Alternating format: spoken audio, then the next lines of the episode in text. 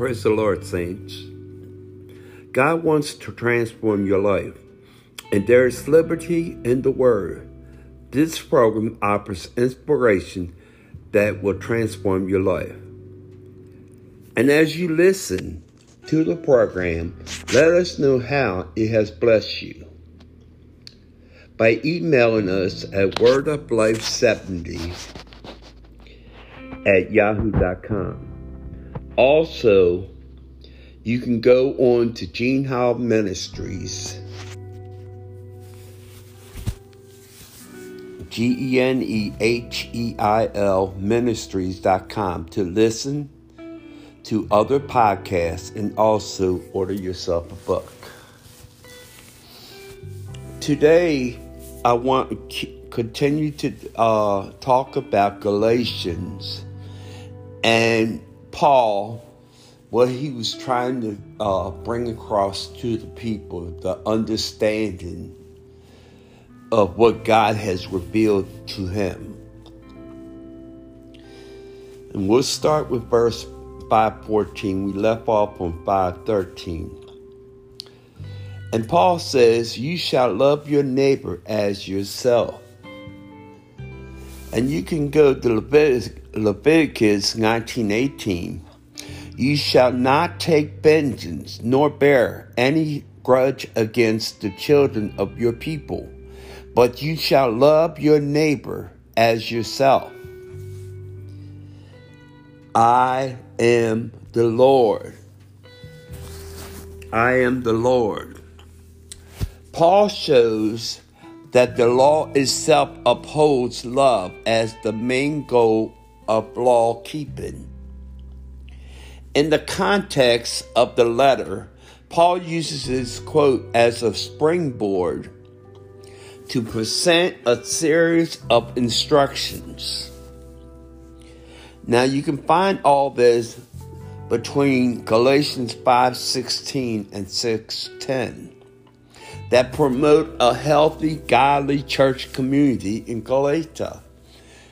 He was trying to get their minds right and help them to crucify their flesh. Because the Bible says those who walk in the Spirit of God are true sons of God. We'll go down to verse 515. If you bite and devour one another, Paul uses bidget, a bidget, a bit, a bidget imaginary, wild, uh, wild animals in a dead fight to warn the Galatians that attacking one another ultimately will destroy their community goes on uh, in verse 516, it says, Live by the Spirit refers to being under the Spirit's direction and empowerment. Amen. The desire of the flesh. The Greek word meaning flesh refers to the part of a human nature that causes people to put away their own selfish needs ahead of everyone else's. So I'm going to title this Learning How to Walk in the Spirit. In verses 517, the flesh desire against the spirit. The flesh desires against the spirit. The spirit and the flesh are not in stalemate. The flesh does not frustrate the desire of the spirit. Rather, the spirit frustrates the desire of the flesh. Amen. And if you are led by the spirit, the spirit and the law represent mutually inclusive ways of living. Either people live according to the flesh by satisfying its desires or they live according to the Spirit of God in a manner that reflects His character. Paul lists these characters in verses 22 and 23. And it says, But the fruit of the Spirit is love, joy, peace, long suffering, kindness, goodness, faithfulness, gentleness, self control. Against such there is no law.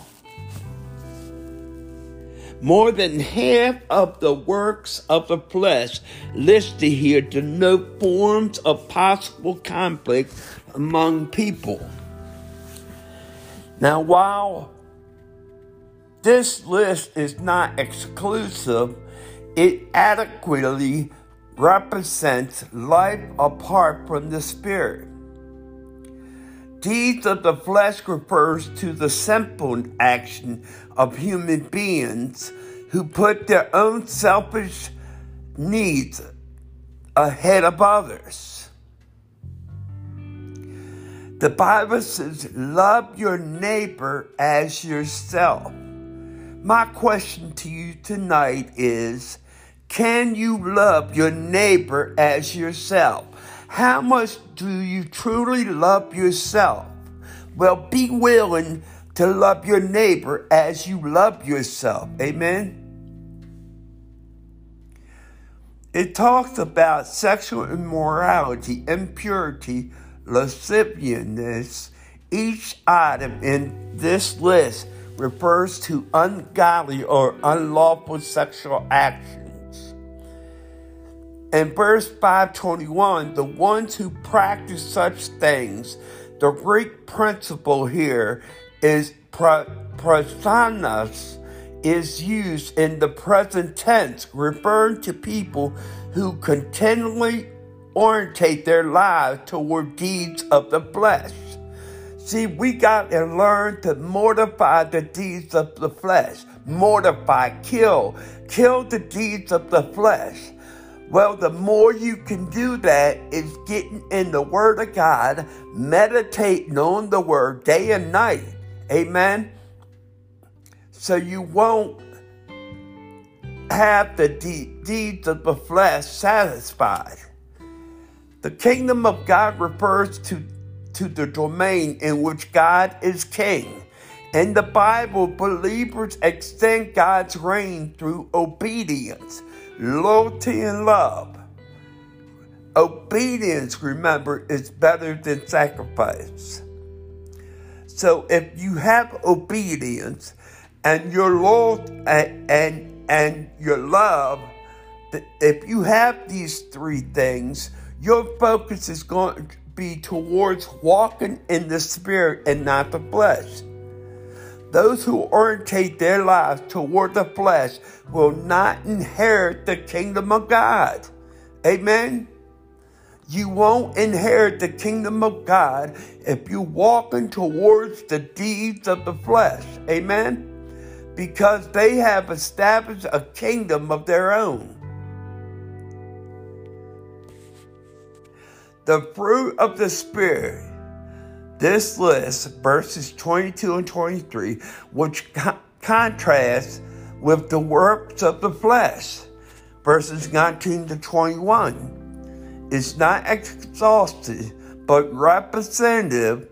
These traits describe the desires and characters that God cultivates in believers through the living presence.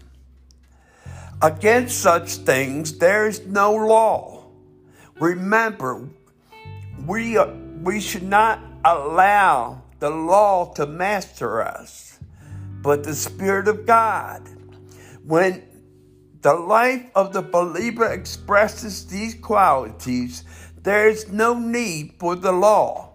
Those who live by the Spirit, verse 16, produce fruit reflecting the character of God.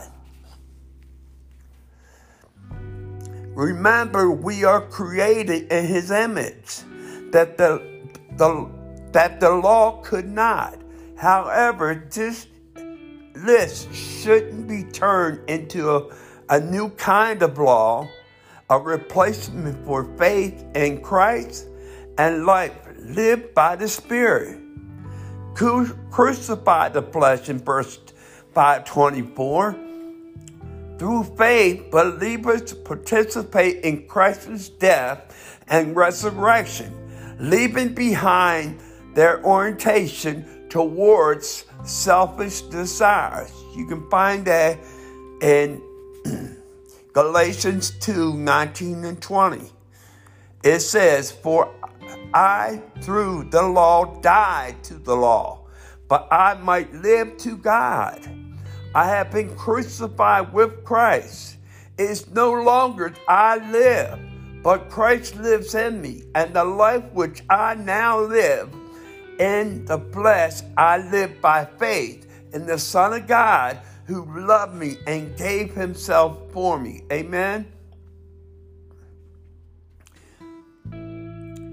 We must also follow the Spirit. It is not enough to claim to have new life in Christ by the power of the Spirit. Let's go to verses 3 and 3. Are you foolish?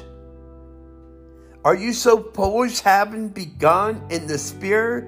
Are you now being made perfect in the flesh?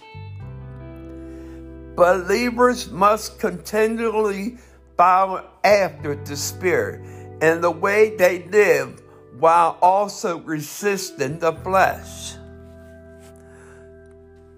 Remember, the Bible teaches us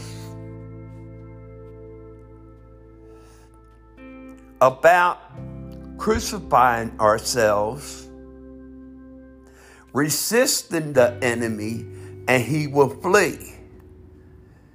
See, we have to apply these scriptures to us in order for us to walk faithfully towards God and to the everlasting life.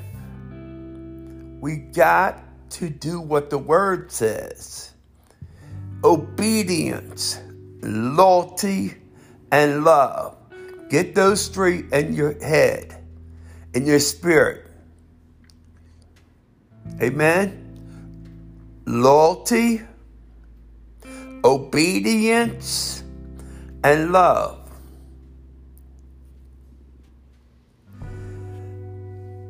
Now, Paul continues to provoking one another, envying one another. Such actions represents a failure to live by the Spirit.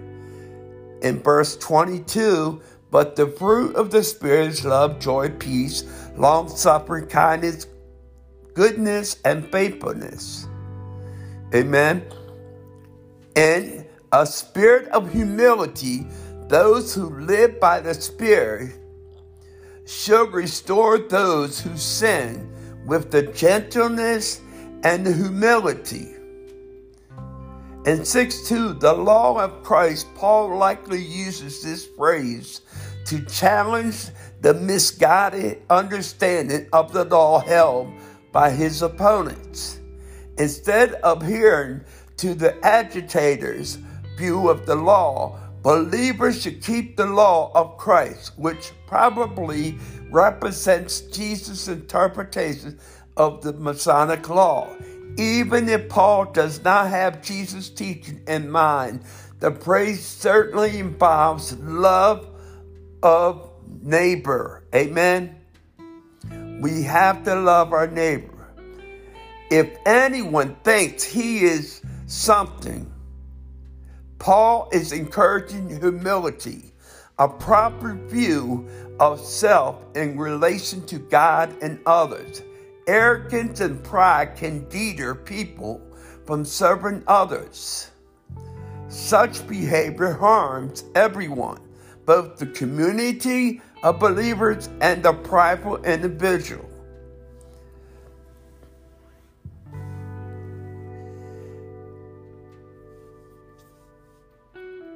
I want to thank you for listening to this program today. And I look forward to meeting you again next week for more liberty in the Word. God bless you.